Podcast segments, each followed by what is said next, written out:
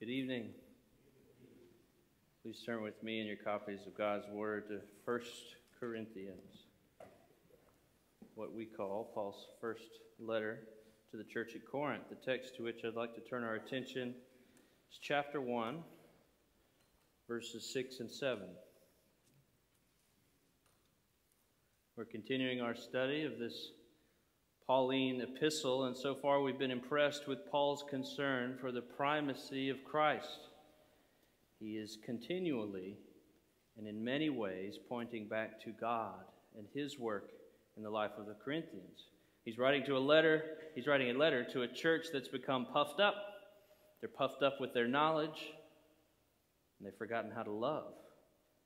They spoke much of their faith, they boasted in their gifts, but inside, they had been tempted and have succumbed to little bits of unbelief, wrong thoughts and wrong beliefs about themselves and about others.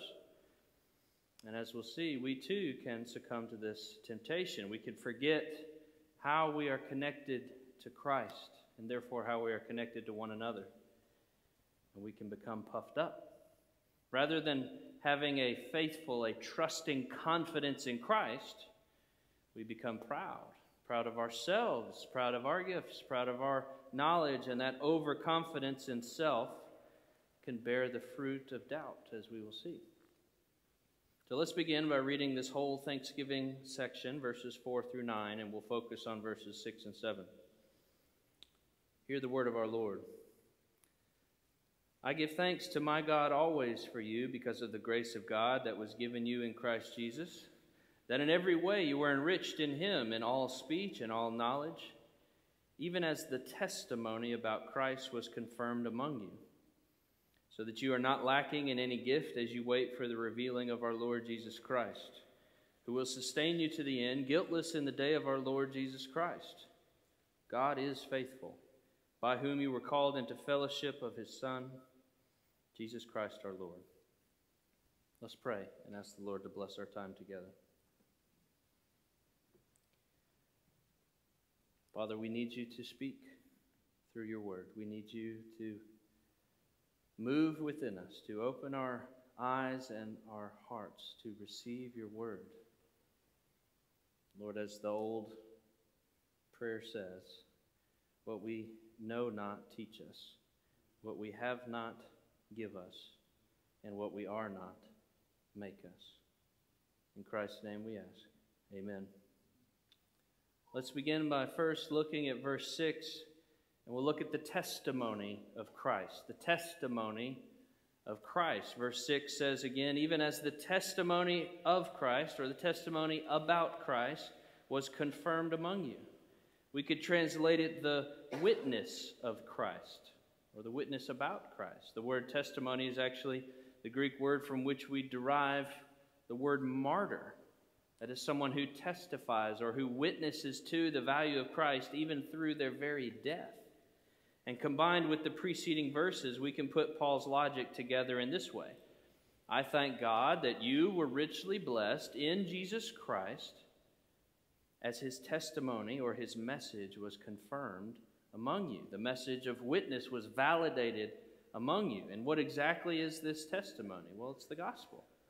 The gospel was preached by Paul, and they heard it, and the testimony was received in faith. And Paul is again shifting the focus away from the Corinthian believers and back to Christ. It was the testimony of Christ, not the testimony of Paul, not the testimony of Apollos or of Peter that was being confirmed among them. It was the witness of Christ and not the witness of anything else.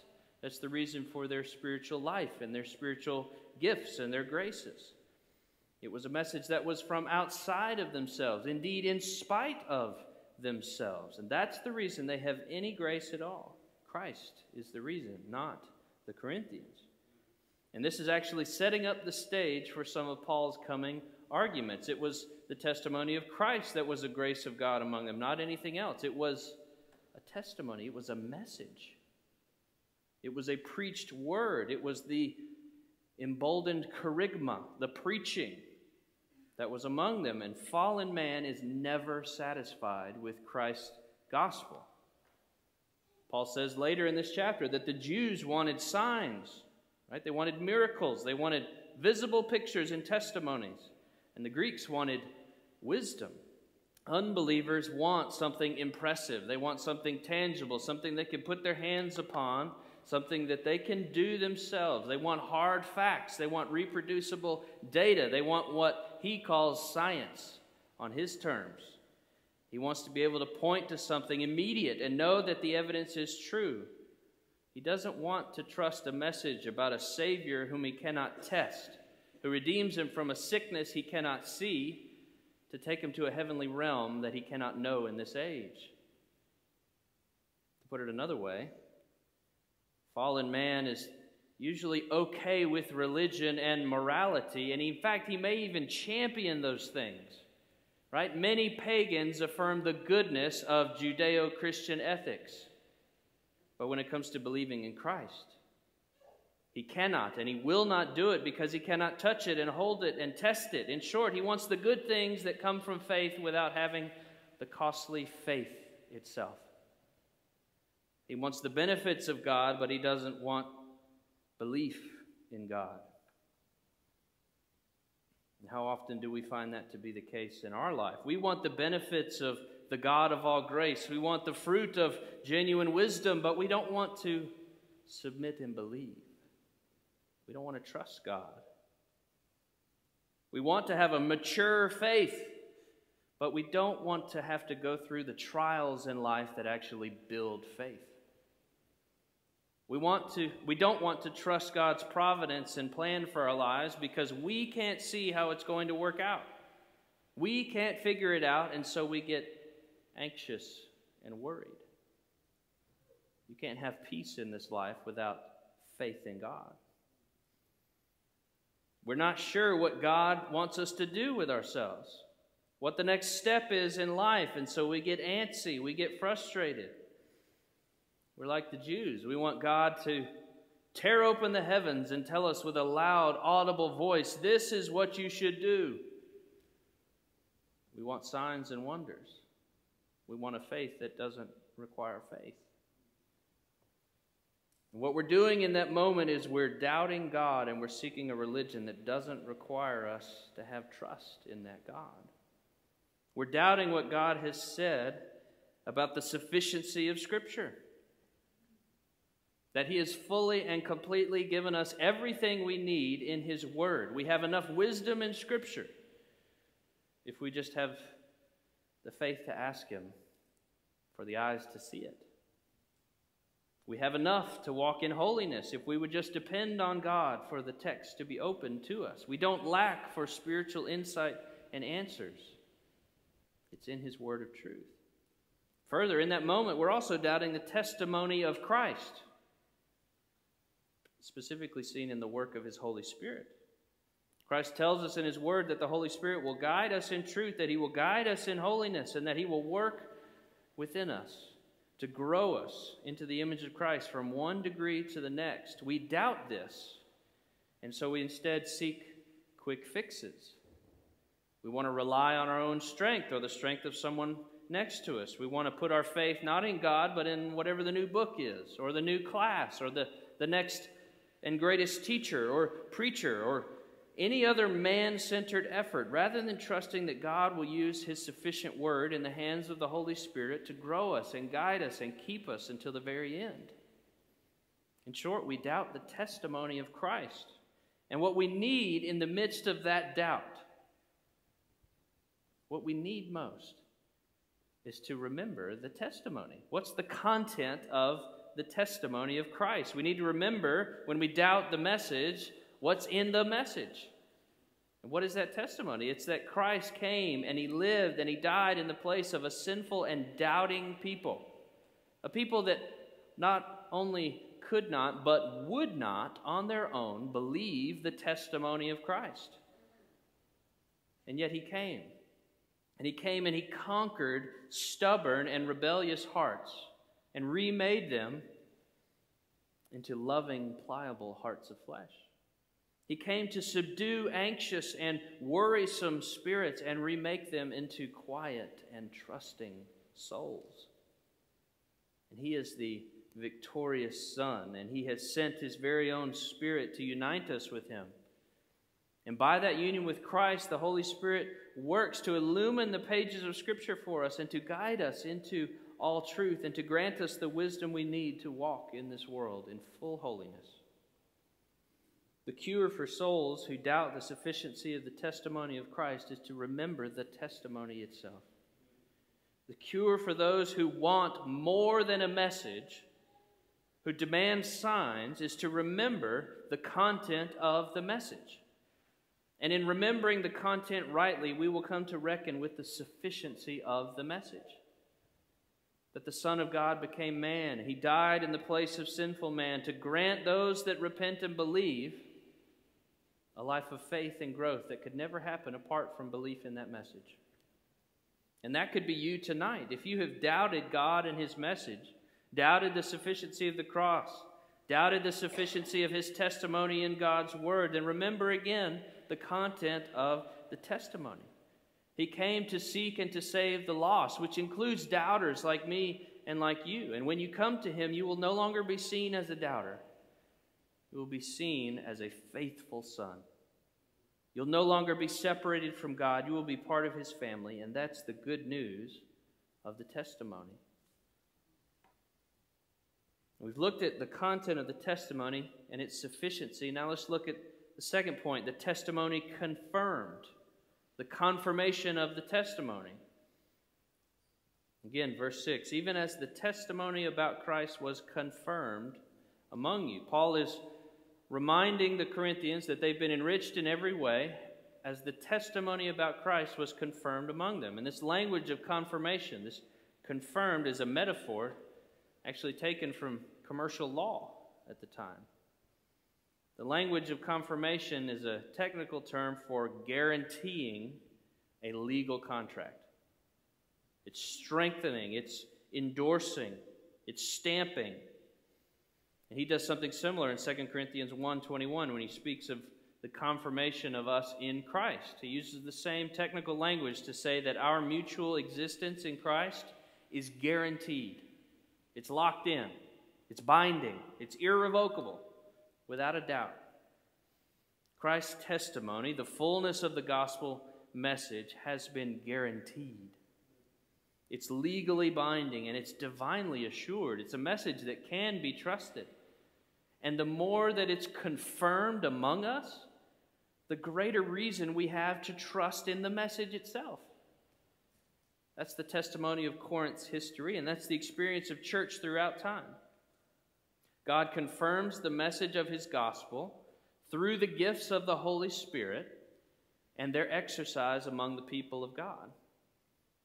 God gifts the Corinthians with gifts of speech and knowledge, and they use those gifts to proclaim the gospel with fruitfulness, thus confirming again the validity of the message. And the same should be true of our experience in the church. God pours out His Holy Spirit, He grants gifts and graces, and through the experience of those things, the testimony of Christ should be continually confirmed among us. Consider some of the ways that God does this. Right? Every time we see someone converted and come to faith in Jesus Christ, that confirms again that the gospel is actually the power of God unto salvation, confirming the testimony of Christ. Every time we see a baptism, that confirms that Jesus will be with us in our Great Commission, even to the end of the age, just as he has promised. Of particular encouragement to me Every time we see a saint of God edified through a run of the mill, ordinary sermon, the testimony of Christ is again confirmed that his word will not return void and that he will build his church. Every time we see a mourning soul comforted, that confirms again God's promise that he has not left us alone in this life and that he will be near to the brokenhearted. Every time a husband seeks to cherish and love his wife, or a wife chooses to respect and serve her husband, the gospel message and the goodness of God's creation pattern is again confirmed among us. And every time we see a saint of God die in full faith, that confirms again God's promise that he will keep us to the very end. We could go on and on, but the point for us to remember tonight is that when we're tempted to doubt the testimony of Christ, when we're tempted to walk pridefully in our own strength and boast in our own giftings like the Corinthians, we need to remember the testimony of Christ. It's a particular help when we are struggling to think back how Christ has been faithful throughout biblical revelation, throughout church history, and throughout your life, in the life of our church, in the life of the church universal, and He will be faithful in the future. The testimony of Christ is confirmed over and over and over again. Now, moving on in our text, we can look at the third point. In verse 7, Paul says that they are not lacking in any gift. They lacked no gift. I'll read it again. Even as the testimony about Christ was confirmed among you, so that you are not lacking in any gift as you wait for the revealing of our Lord Jesus Christ. Now, the you in the beginning of verse 7 is a plural you, speaking to the whole church. So, if you'll permit me a little artistic license, we could translate it this way Even as the testimony about Christ was confirmed among you, so that y'all ain't lacking no gift. Paul is masterfully weaving together a thanksgiving introduction to his letter that is shifting the focus away from the Corinthian believers who thought they were hot stuff and shifting the focus instead on Christ. But in that shifting, lest we think that he's minimizing or denigrating the spiritual gifts or the charismata, that's the Greek word, he confirms in this verse that they were indeed given gifts by Christ and given in sufficient kind and quantity. The spiritual gifts here ought not be limited to the supernatural gifts, some of which he discusses later in the book. Paul elsewhere uses the Greek word charismata to refer to the gift of redemption. Romans 5:15, Romans 6:23 for example. So, the overall picture, I believe, is that as the testimony of Christ is confirmed among God's people, God will supernaturally grace his people with the gift of salvation. And then afterwards, will secondarily gift his church with sufficient gifts to ensure the church's proper order and function. Those whom God saves, he will equip, and equip them not for their own glory, but for the building up of others and for the building up of the church. But our minds don't always think in these terms. In fact, corporately, we can doubt the truthfulness of what is being affirmed here in Corinth. We can be tempted to look at our church and glance over at the other church over there and that church over there, and we can start to be a little less satisfied with what we had. We start to lament. If we just had blank, Right? If we just had someone like him, if we just had a leader that was as charismatic as that guy, if we just had a pastor like him, if we just had a deacon like him or a Sunday school teacher like her, if we just had a more eloquent speaker, if we just had someone like fill in your favorite preacher. If we just had this or that or this better gift among us, then our church would be better off. Then we'd really get what we need. Then I could genuinely feel satisfied. Then I could get what I need. And without realizing it, in those statements, we reveal that we have doubt.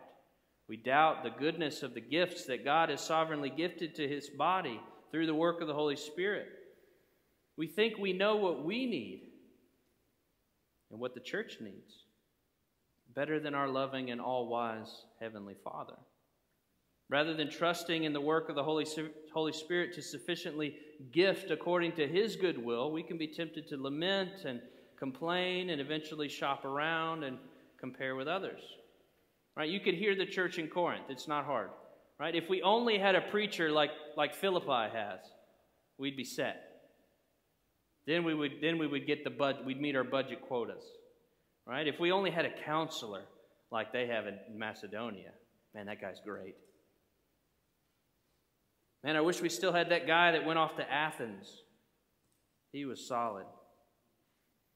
And at the root of it all can be unbelief in God and a lack of trust in the Holy Spirit's gifting and work among God's people. Rather than trusting that God calls and equips us with what we need, we can be tempted to grumble and complain. But the gospel reminds us that Christ came and died in the place of discontented, doubtful sinners like, Corinth, like the Corinthians and like us. And the same God who has forgiven us through the sacrifice of his Son has also planted within us a heart that responds to his word. The same God who accepts the righteousness of Christ and counts it as our own will not also then leave us without the gifts we need for life and growth in this age. The God who grants us all things in Christ has promised to work for our good, which includes granting the church the gifts it needs for proper functioning and nourishment. Let us not think of ourselves higher than we ought and think that we know what the church needs better than God's very own Holy Spirit. God is good to save, and He will be good to keep us in the faith by granting us the gifts needed for our continued care in this age. Because the testimony of Christ was confirmed among the Corinthians, they were lacking in no gifts, and we too will lack in no gifts as long as the testimony of Christ continues to be confirmed among us. Not the testimony of any man, the testimony of Christ. So let us ever strive to confidently rest in the Holy Spirit's wisdom and the distribution of His gifts among God's people. Fourth, and finally, we've looked at the testimony of Christ, its sufficiency, its confirmation, at their lack of no gifts, and finally, let's see what they were to do with these gifts, and that is to eagerly await. To eagerly await the revealing of Jesus Christ. Verse 6 again. Even as the testimony about Christ was confirmed among you, so that you are not lacking in any gift as you wait eagerly for the revealing of our Lord Jesus Christ. Waiting is the disposition of a Christian in this age eagerly awaiting the revealing of Christ, joyfully anticipating the unveiling of the Lord Jesus. But waiting is hard. I have never met a human being who enjoys waiting. There may be one. I haven't met him yet. We sit at the red light and we get frustrated. We sit in the waiting room and we get annoyed. We're waiting for for news. We're waiting for change. We're waiting for growth. We're waiting for improvement. We're waiting and waiting and waiting. We don't like it. We want what we want, and we want it now. How dare these fools make me wait? Don't they know how important my plans are? I'm in a rush. We can do the same thing in our spiritual life as well. We can get depressed and have despair because we see all the sin in the world, we see all the brokenness, we see all the problems, and we subtly and slowly begin to forget that Jesus is actually coming back. Rather than eagerly awaiting, we get impatient and we shift our attention to something else, i.e., the world, and we just begin to exist. We, we drift we wake up, we go to work, we do what we need to do, we go to bed, and the cycle continues over and over and over and over, and we do it for weeks and months without once thinking that Jesus is coming back. Jesus is coming back. Life distracts us. The cares of the world, the affairs and busyness of everyday life is pulling us away, and the testimony of Christ has been confirmed among us. And if that is so, then the return of Christ should be great news for us. We'll be thinking about his return. We'll be diligent to prepare for his return. We'll be like the virgins in Jesus' parable who kept their lamps ready for the return of the bridegroom. We'll be ever vigilant in our purity, not letting sin get so close to us. We'll be ever focused on our devotion to him, ever proclaiming the gospel of Christ, the excellencies of Christ, as we just read in 1 Peter. We will be ready for the return and the world can't understand this. It makes no sense. It's foolishness, right? So you're telling me a previously dead Jewish guy is going to come back in the sky, riding a horse at the sound of a lot of trumpets, and he's going to judge everyone that's ever lived? Yes, he is. He is coming back. To the believer, to the one who has had the testimony of Christ confirmed in his heart, that is the best news. This is the news that sustains us through this life. It's the news that makes us able to turn the other cheek when we've been sinned against. It's the news that steels our nerves when we face fearful situations. It's the news that emboldens martyrs as they proclaim the gospel even as they're put to death. This is the good news that helps us eagerly await so that we don't give up and fall asleep. Are you weary, dear Christian? Are you ready to give up? Then let's remember again the good news of Christ's imminent return. These are the last days, and He's coming back. And why, why is that good news, Pastor? Why is that good news? Well, let me, let me give us four reasons why it is good news. First, Christ imminent return is good news because he, re- he will reward your good works. He will give rewards for your good works. Christ has seen all of your hard work. He's seen all of your trials, all of your labors, all of your attempts to do what is right, and all of those works are not done in vain. Feels like it sometimes. Is anybody even noticing? Does this even matter? He will not lose count of a single one of your good works.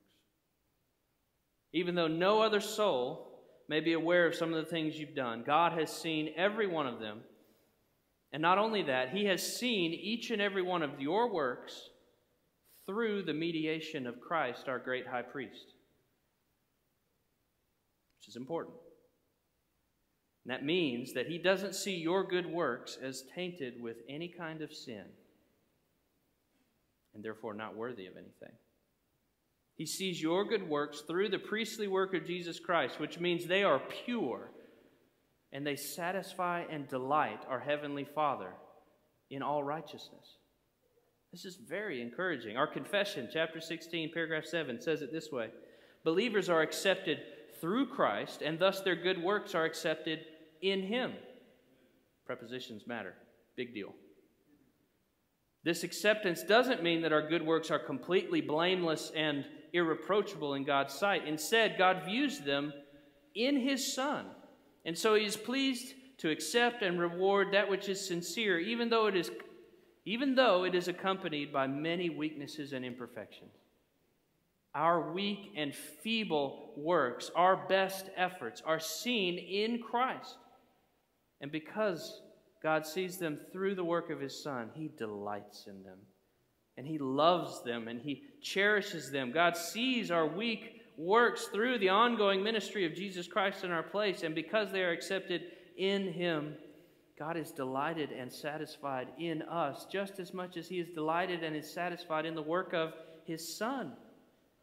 And just as His Son has earned His reward, so too will we be rewarded when Christ is revealed. So take heart. Your good works are seen and they will be repaid when Christ is revealed to us. Second, a second reason why the unveiling of Christ is good news for the believer is that he will judge the wicked. Christ will judge the wicked. If you have been wronged, if you've been sinned against, if you are the offended party, then you know that life can be exasperating. Your frustration at the lack of justice and the victory that injustice always seems to have in this world can drive you crazy. The wicked always seem to be getting away with murder, and it doesn't seem fair. But this isn't new. David wrote about this many places in the Psalms, and we need to remember what he says. Listen to some of the things he says from Psalm 37. Don't fret because of the evildoers, and don't be envious of the wrongdoers, for they will soon fade like grass and wither like the herb. The evildoers will soon be cut off from the land. In just a little while, the wicked will be no more. Though you look carefully at his place, he will not be there. The wicked plots against the righteous and gnashes his teeth at him, but the Lord laughs at the wicked. for he sees his day is coming. The wicked draw their sword and bend their bows to bring down the poor and the needy and to slay those whose way is upright. But the wicked sword shall enter their own heart, and their bows shall be broken.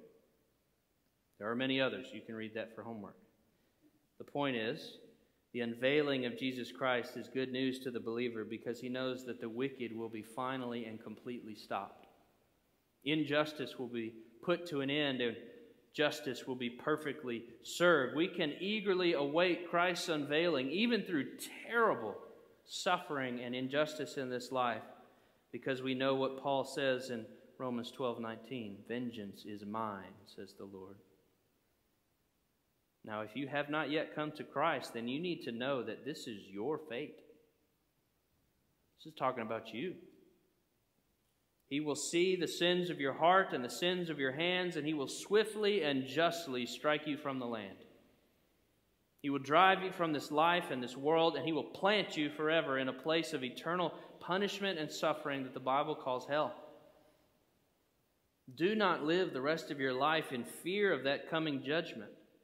You can have your fear and your hatred replaced with eager anticipation of Christ's return. All you have to do is hear of this Jesus, told about in the pages of Scripture. Hear of his love for his people and turn from your sins and turn to Jesus. He is the only one that can save you from the wrath to come. Your good works will never be enough to save you. Jesus' return is good news for the believer for the one who has had Christ's testimony confirmed because he will judge the wicked. But that is terrifying news for the unbeliever because he will be the focus of Christ's judgment sword. Third, third reason why Christ's unveiling is good news is because he will rule with equity. He will rule with equity. Similar to the previous point, living under fallen authority in this life can be very wearisome. We have leaders at every level of government, that is, and on all sides of the political spectrum that are sinful. They fail us. They make promises and then fail to come through. They guarantee and don't deliver. They rule either in a domineering way or they rule out of cowardice and fear. The rulers of this age don't rule with perfect equity. They can't. They're sinners. They are fallen, just like me and you. And the same is true of any human authority you have parents, teachers, coaches, bosses, pastors. Every one of them sinful. All of them are flawed and exercise authority in ways that are tainted by sin in some measure. But Jesus is not so. Jesus' return will consummate a kingdom of equity and of justice. He will rule with perfect love and compassion, rule according to perfect truth and perfect knowledge. There's nothing he doesn't know, there's no wisdom he lacks. He will perfectly rule. No unfairness will ever be found. There'll be no untimely delays. There'll be no rescheduling, no delaying of the court proceedings. There'll be no procrastination. Nothing can impede his justice. Nothing will delay his verdicts. Nothing will challenge his authority. The unveiling of Christ will be a blessed occasion for joy for all believers because for the first time in their existence, they will experience what it's like to live under perfect authority the authority of a perfectly just and equitable ruler. Fourth, Fourth and final reason why Christ's unveiling is good news for the believer and worthy of our eager awaiting is that Christ will create for us a world of peace and love. Christ is creating for us a world of peace and love. I had the privilege again recently of rereading Jonathan Edwards' sermon, Heaven is a World of Love, and I commend it to you. It's the 15th and final sermon he did from 1 Corinthians 13 on love It's called Heaven is a World of Love, and it's so encouraging. It's free online. You can look it up. He says way more and way better than what I'm about to say, but humility is a good thing. So here we go. The world that we live in now is decidedly not full of peace. It's full of unrest. It's full of hatred. It's dominated by chaos. It's dominated by strife and enmity. Nations and neighbors war. They rage against one another. Kings and peoples posture and they battle. But the unrest is not merely external, it's internal too. Our hearts are conflicted. Right? We want to be holy, but we don't choose to be. Keep going back and forth. We're battling all the time. Our hearts are muddled by sin. We, we, we can't have perfect allegiance. We crave it. We want it. We know it's good mentally. And yet sin is right around us all the time. We war with the flesh. We experience the Christian life as a battle. We're warring against our remaining sinful nature. We're warring against the principalities and powers of the spiritual realm. But the encouragement is that one day, when Christ is revealed, the war will be over.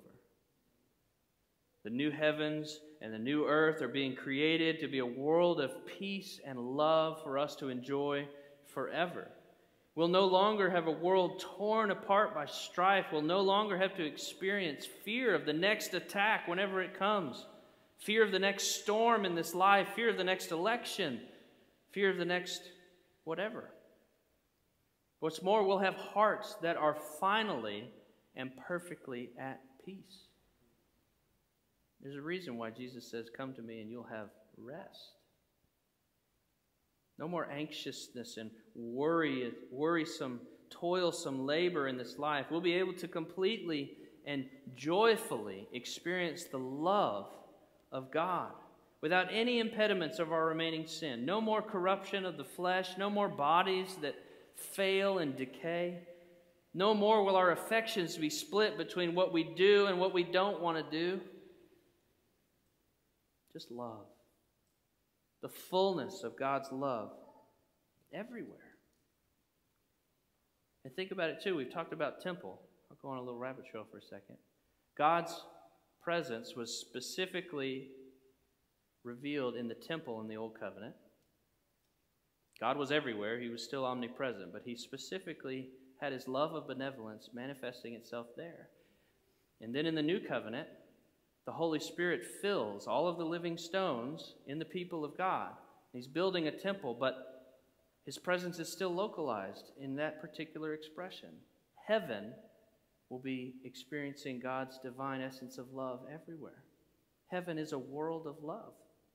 Every square inch, God's essence will be. Not so in hell. It'll be the opposite. But that's another sermon for another day. Doesn't this world that awaits us, this world of peace and love inside and out, a world of love between neighbors and nations, a world of love between our hearts and God, doesn't that sound glorious? Isn't that uh, encouraging for your soul to keep awaiting eagerly for the revealing of Christ? Believer, when you're weary of this world, then remember the testimony of Christ about the world to come. Remember the good news of our faithful witness who grants us these glorious graces and will in due time grant us interest, entrance into his world of love. Now, tonight, we have another grace, a physical, visible reminder of Christ's work seen in the Lord's Supper. We have pictured for us a visible, tangible way for us to remember the gospel we can see his love for us in the symbols of his body broken and his blood spilled for us. Now, this meal is for those in the household of God, those marked by the fruit of discipleship that are listed in Acts 2, that is devoted to apostolic teaching found in God's Word, to the fellowship of the body, to the breaking of bread, and to prayer. If that describes you, then come and taste again of the Lord's Supper and have the testimony of Christ again confirmed in your soul. Think again of the love of Christ that is demonstrated in his sacrifice for us. But if you're not yet in the household of God or you're not yet baptized, then please let these plates pass. Come to Christ and be joined to him. Have his testimony confirmed in your heart, and then you too can join us at the table. Now, if you're at the end of the row, I ask you to slide the ropes off so that our table servants can come right in front of you and pass the plate or serve you from the plate directly. I'll pray and then our table servants will come. Holy Father, we praise you and thank you for the gift of life in Christ. And we pray that you would take these elements, this juice and this bread, that you would set them apart, that you would use them in a mighty way as visible pictures of the gospel of grace, of the, the message, the testimony of Christ Himself. And by doing so, that you would build up your church. In Christ's name I pray. Amen. Table servants, please come.